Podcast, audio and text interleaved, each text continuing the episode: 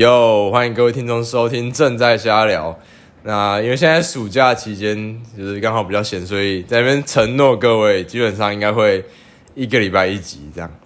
那我们今天的主题呢，就是大家可以知道，大学生啊，在感情这方面，不管你今天是呃喜欢你是男生，你喜欢女生也好，或者你是享受单身也好，或者你喜欢同性也好，大家对于感情这方面都是蛮开放的。那我们今天呢，邀请到我一个朋友，可以说是活多久就认识多久的一位非常好的朋友。先介绍一下，他是来自于张师大心智心理咨商系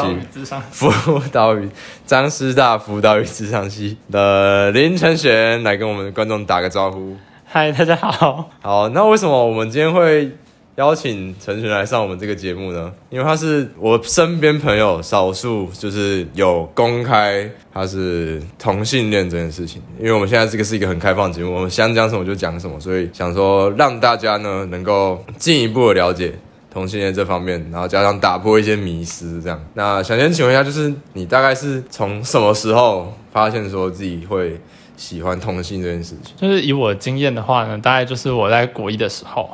然后那时候刚入学，呃，应该先讲小六。小六的时候，我还觉得自己是喜欢班上某个女生的，但是一到国一之后，我会发现那种感觉比较像是喜欢跟她相处而已，但是我不是喜欢她这个人，只是想要跟她当朋友的。对。然后国一的时候，就是我注意到隔壁班的时候有有一个男生，然后他每次扫地时间都会从我们班经过，然后我就觉得他很可爱，就是超级想要认识他。然后后来在原呃运动会的时候，然后他们班老师管得很严，反正就是呃不让他们玩手机，然后。我们班刚好有人认识他们班的人，然后我们就去找他们玩，然后就这样认识。哦，好的，那因为刚刚我们的这个有点硬体上面的瑕疵，我们前面录的刚刚基本上都没什么录到，所以我们要再重访一次。就是你刚刚有讲过说，从心动这个过程当中，基本上跟男生喜欢女生这个过程是一模一样的，会想要每天见到他，然后想要跟他很互动之类的。那你觉得你从国中到现在这个过程顺利吗？呃，其实其实算蛮好笑，就是现在跟我在一起的男生是我第五个可以称上是爱的男生，然后前面四个呢，就是我都有告白，但是全部就是都失败啊，失败，对，对，但是呢，顺利的话，我觉得是蛮顺利的，因为前面这四个也没有也没有做出什么，就是真的。排斥的行为，对对对，就是他们知道之后，至少都是还可以当朋友这样子来往。呃，有一个不是啊，有一个算渣男。有一个啊，这个节目就不太方便再仔细讲说谁是渣男，因为其实观众搞不好也不太想知道。但是就是我觉得这样子挺好，就是代表说你是一个勇于示爱的一个人。像我可能遇到喜欢女生，我也不敢表白，但是你。身为一个呃同性恋者，你有办法这样子勇敢表达，我觉得是非常不错的。那你刚刚前面有讲到说，就是你有跟五个男生表白过，因为他们毕竟有些大部分都不是同性恋的男生，都是异男嘛。那他们这样通常听到你表白的当下的反应会是怎么样？就是他们通常一开始的时候都会蛮不知所措，就他们在当下可能会因为就你们之前的关系，然后他不愿意。或是也不能给你一个就是明确拒绝你，或是呃，当然也他们他不是一他不是同性恋，所以他也不会接受，所以他们当下可能就会呃用拖啊，或是用 拖延战术，对拖延战术，或是逃避战术，但是他们其实不是呃不，喜欢你，就是他还是为了你好才会去做这个拖延或者是逃避。呃、那他们这时候就会去问一些别人的意见，比如说朋友的意见啊，或是回去问爸妈的意见，对，但是。呃，我遇到是蛮幸运，是他们都有呃，算是好好的拒绝，就不会是什么呃，突然就再也不跟你说话，或是呃，从你的世界消失这种，我就觉得还蛮好的，就是也是我会觉得前面几任除了那个渣男之外，算是顺利的，算是顺利的，那就是整整体来说就是很幸运的，在这个求爱过程当中。那我现在要问的下一个问题会比较敏感一点，就是呢，我们要一层一层的解析，说从你的朋友圈啊、你的老师，一直到你的父母，对于你是一个同性恋者，他们有什么样的想法？先从朋友开始好了，你一开始是怎么样跟你的朋友表示说，就是公开出柜这样？哦，这其实蛮重要的，就是我觉得是你要先呃，就不是你每到一个新环境就一定要马上跟大家说，哎，我是喜欢男生这样子。嗯、其实这样是蛮有风险的。我觉得最好方法是你可以先进去那个新环境里面，然后观察一下这个大环境对于同性恋的接受度跟开放度到哪里。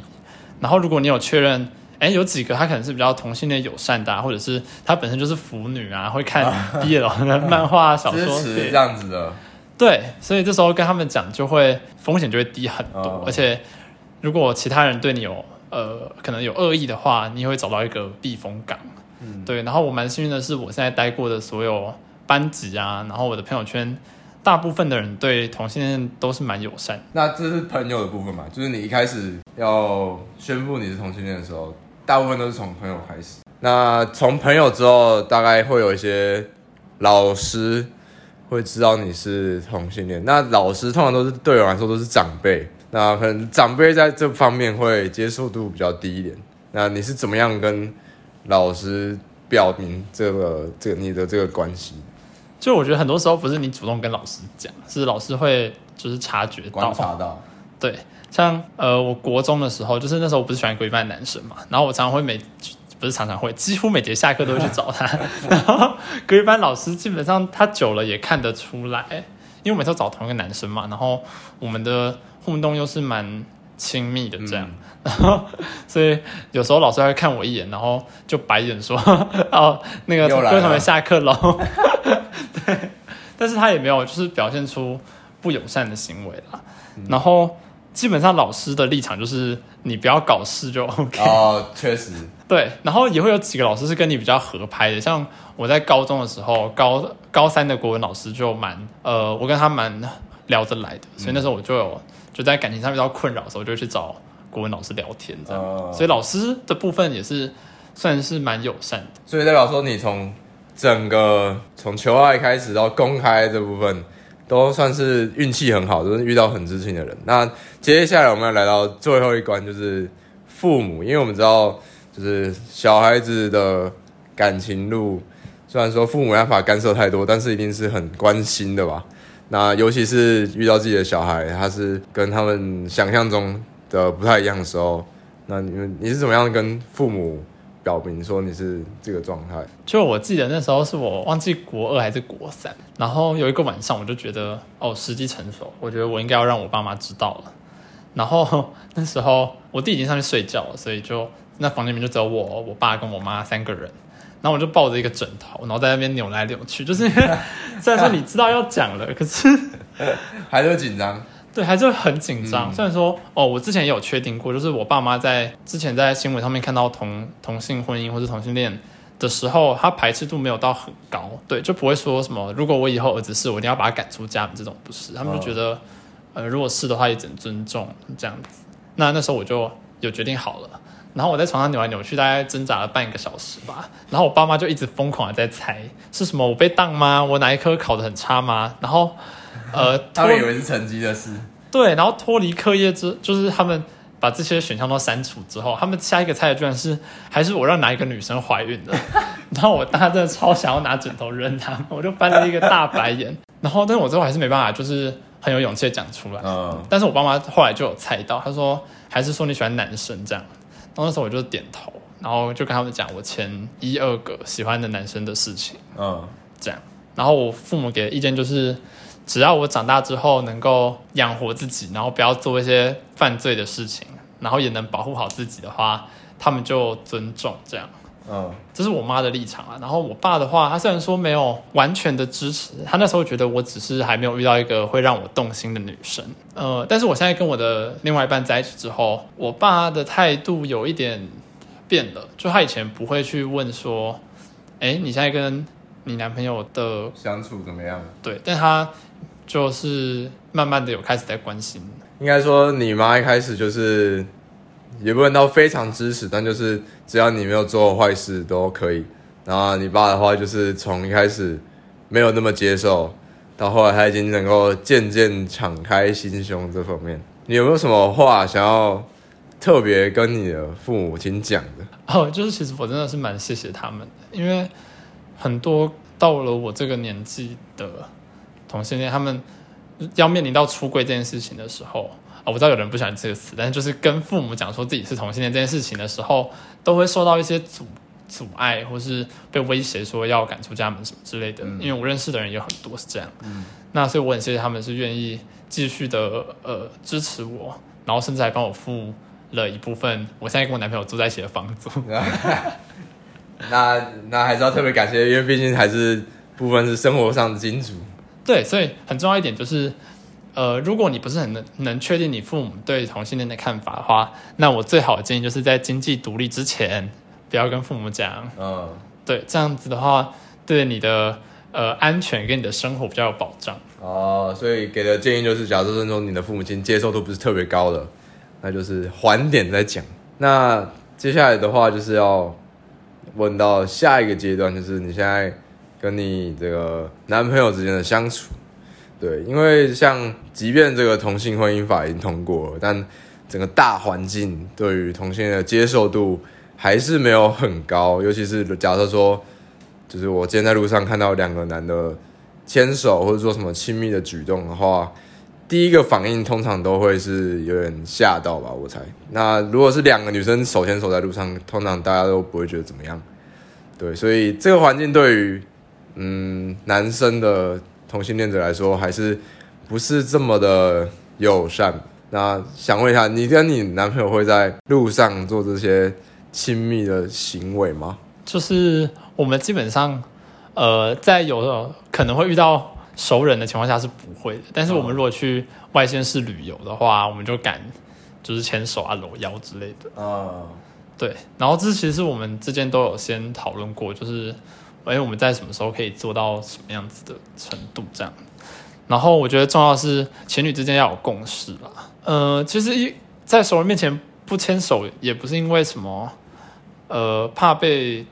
知道或是什么的。而是说，呃，我们想要避免那种尴尬感，就是他们看到之后可能会，就像伟生刚刚提到的，可能会有那种吓到的感觉，对，所以我们是主动的避免掉这件事情。嗯，就是当然也可以避免掉一些不必要的误会之类的嘛。再来的话，就是应该说正常的情侣的相处模式，基本上跟你们在相处模式基本上是一模一样，只是只是角色。上面男从女生变成男生这样子而已。对，那像你们现在大概交往了快一年有了吧？已经超过一年。哦，超过一年，超过一年，不是 干干站前面就自己打脸自己，说什么活到活多久，认识多久，这方面就直接先打脸。但是就是你们现在这样超过一年的情况下，在这一年的过程当中，你们有发觉就是什么不合啊，或者是什么？有什么需要磨合的地方吗？哦，我先帮大家就是破除一个小迷思好了，就是当你在路上看到一对同男同性恋情侣的时候，你可能会觉得哦，可能有一个男生他就是公或者是一一号，哦、然后另外一个男生就是零号，对。但是其实，呃，像我跟我男朋友状况就是我们我们是都可以，所以就不是所有的情侣都有那么明确的定位。嗯、哦，然后我们同时也是可以是照顾人，也可以是被照顾的那一个。男同性恋不是说同性恋在求学阶段有一个好处，就是我们比较可以接受被同就是同居这件事情，因为如果爸妈知道你跟异性住的话，可能会拒绝啊，可能会担心有小孩啊、哦、这类的问题。但是同性恋就还好，说租约一起说两人房变三人房这样是好，对这方面对啊，这方面的确就是父母在跟你跟同性相处上，当然会比较放心一点。然后同居的话，就是。就是会有很多生活要磨合啊。那我跟我的伴侣，我跟我男朋友，他就是我们在刚住进来的时候，我们就会先讲好，就是有哪些规则，然后是需要对方，呃，就我们两个讨论有共识，两个人都可以接受，的话它就变成我们生活的一种呃规则。同居就是一个很酷的东西，因为那代表说你的生活圈、你的就是家务分工啊，这些都可能会成为生活中。的，它就会变成一种必须，就是你每天日常要做的事情。那当这件事变成日常的时候，呃，就很容易受到你的，比如说考试压力啊，或是生活压力影响到。然后还有钱，钱也是一个很重要的。对，那我蛮幸运的是，因为我跟我男朋友的三观都蛮贴合的，嗯、所以在同居的这整个过程中，我们几乎是没有吵过什么架，基本上是零。对，然后我觉得最重要就是要体谅对方，因为有时候你很累，可是你还是要负责，呃，去洗衣服啊，去收衣服。那我也很庆幸我的伴侣是愿意 包容，愿意做家事的，愿意帮你做家事的人，被拆台。对，反正就是他有的时候会愿意多帮我负担，当然，当然我也会愿意帮他负担多一点。肯定的，双向奔赴的感情。对。反正就是大家同居的时候，希望大家能够给自己的另外一半多一点的体的体谅，这样感情才会走得长久嘛。嗯，OK，那就是你跟男朋友之间互动的这个关系。那我自己私心是很想问一个，我觉得有点冒犯的问题，就是就是在你呃公开这件事情之后，有没有什么问题是你很常被人家问？就是你觉得你觉得干你怎么会问这种低能问题的？这种问题，低能问题吗？这还好，但是大家都会很关心你，就是你跟你伴侣的的性生活长什么样子。对，然后所以这部分呢，就是我先跟我男朋友沟通过，就是哪些可以讲，还不能讲嘛。像我们就是刚刚有讲过，就是我们角色就轮流嘛。然后频率的话呢，就是在我这个繁忙的辅资系生活报告 报告轰炸。之中能够空出小小的时间，那如果我们两个都那个时候有意愿的话，就可以。对，简单来说就是跟跟正一般情侣差不多嘛，就是有机会有时间就就能够相处这样。对，我们节目还是不要讲的这么露骨好，毕竟我们是儿童适宜的节目。但是，哎、欸，这个主题当然也是儿童适宜的，对吧？现在小朋友还是要学会怎么样接纳多，就是多元的这个文化。对，那还有嘛，就是除了问你们这个性方面之外，因为其实大家对于同同性恋来说还是很陌生，就像你遇到外国人一样，你会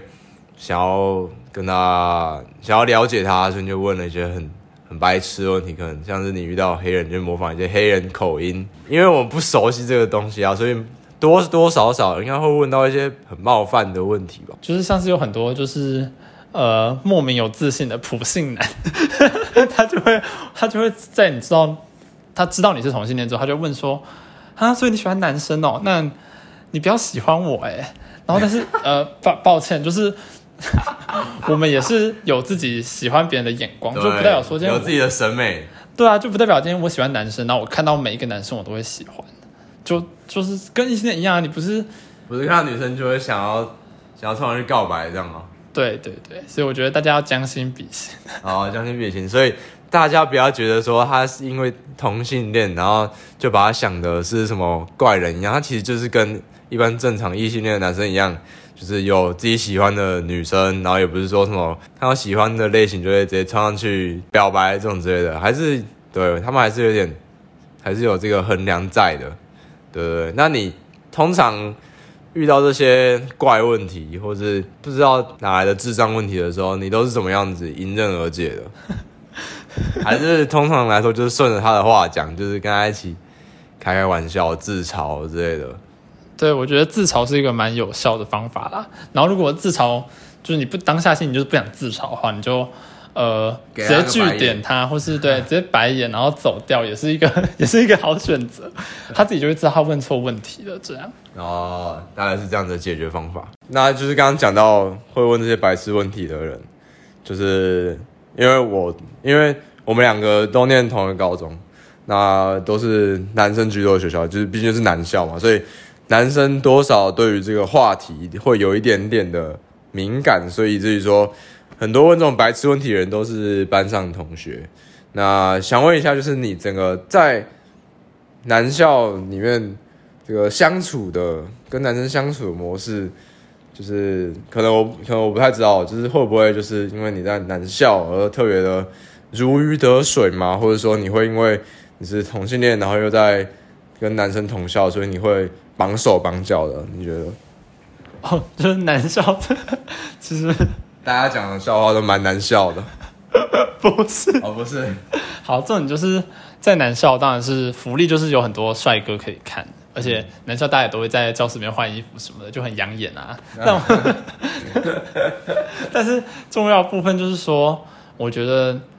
不管呃，应该说人际相处之间本来就要有个界限，就是不能说今天你是同性恋，然后你看到你很喜欢的男生，